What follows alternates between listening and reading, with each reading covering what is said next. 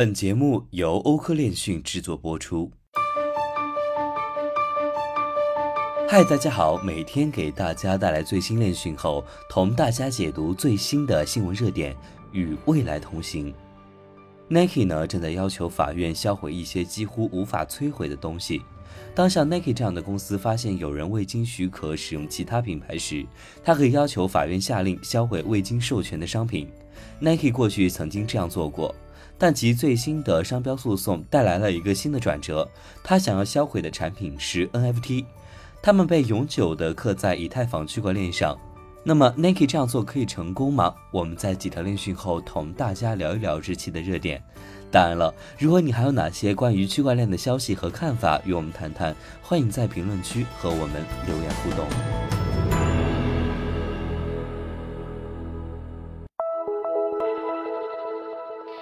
威神发文支持比特币最大主义。威神发布文章为比特币最大主义辩护，支持比特币最大主义。他表示：“我们生活在一个危险的世界里，保护自由是一件严肃的事情。区块链的核心是一种安全技术，一种从根本上保护人们并帮助他们在如此不友好的世界中生存的技术。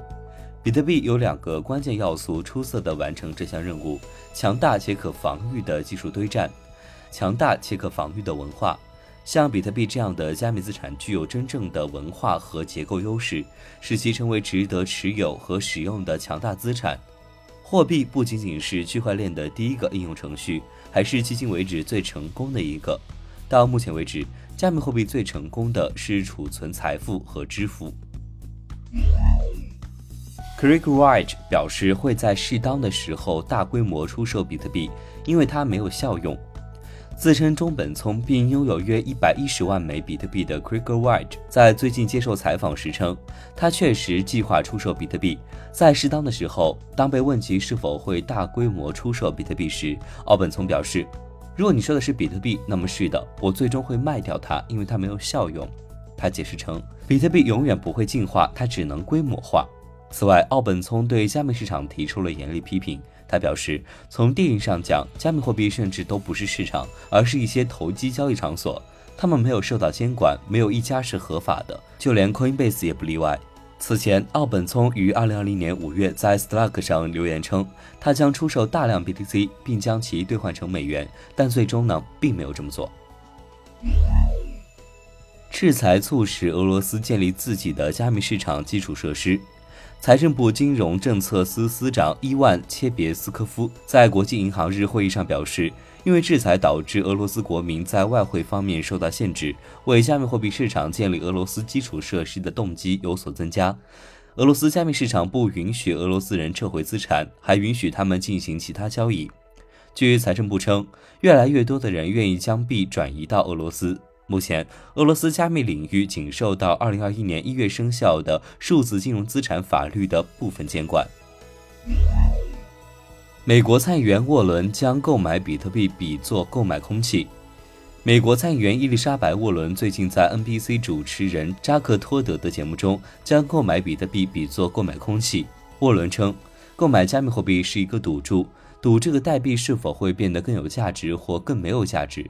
他还表示，现在是美国发行中央银行数字货币的正确时机，比特币不会逃脱监管，但他没有具体说明比特币应该适用哪些具体规则。接下来，我们来看一下今日的新闻热点。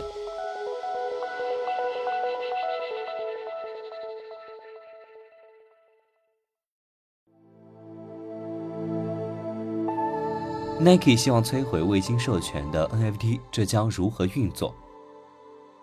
该案件呢涉及总部位于底特律的 StockX，该网站允许人们买卖二手品牌，包括 Nike 运动鞋。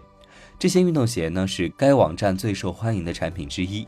几个月前，StockX 决定通过销售 NFT 版本的 Nike Dunk、Air Jordan One 和其他鞋类系列来更进一步。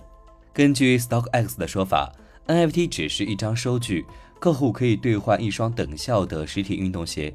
如果他们选择兑换实物，他们就必须放弃拥有的 NFT。具有品牌意识的 Nike 虽然最近刚刚宣布与 NFT 工作室 RTFKT 建立合作伙伴关系，但并不承认 StockX 所谓的 NFT 收据理论。但这并不奇怪。对于鞋业巨头来说，NFT 是直接的商标侵权行为。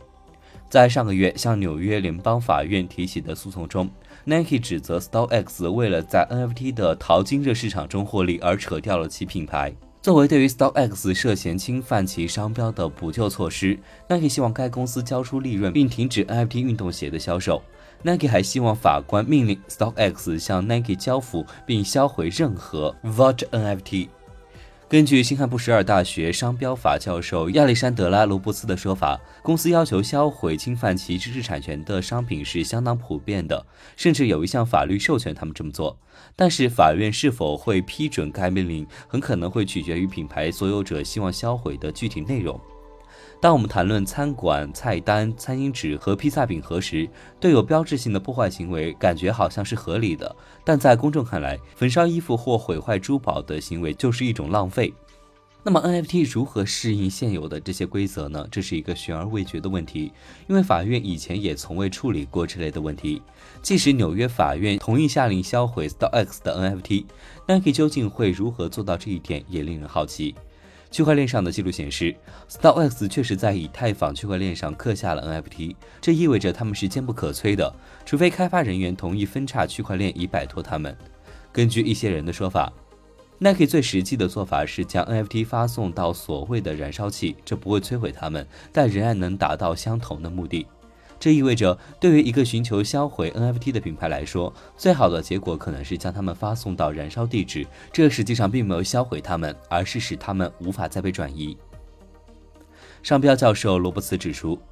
Nike 可能有充分的理由寻求摧毁 NFT，因为在元宇宙的背景下，NFT 不仅比连衣裙或鞋子的使用寿命要长很多，而且他们会多次转售的同时不会失去价值。但他同时也表示，将 NFT 发送到燃烧钱包呢，也可以同样达到相同的目的。Nike 及其律师没有回应有关其 NFT 计划中的评论请求。如果他赢了官司的话，律师可能还没有考虑过这个问题，只是在 StockX 案中使用了早期商标投诉的样板语言。如果法官在案件中支持 Nike 并同意 NFT 应该被销毁，那么看看该公司是否会真的使用燃烧钱包，以及它或其他品牌是否会使用相同的地址，这将是一件有趣的事情。在未来的某一天，可能会有一个区块链的钱包里塞满了各种假冒和未经授权的奢侈品。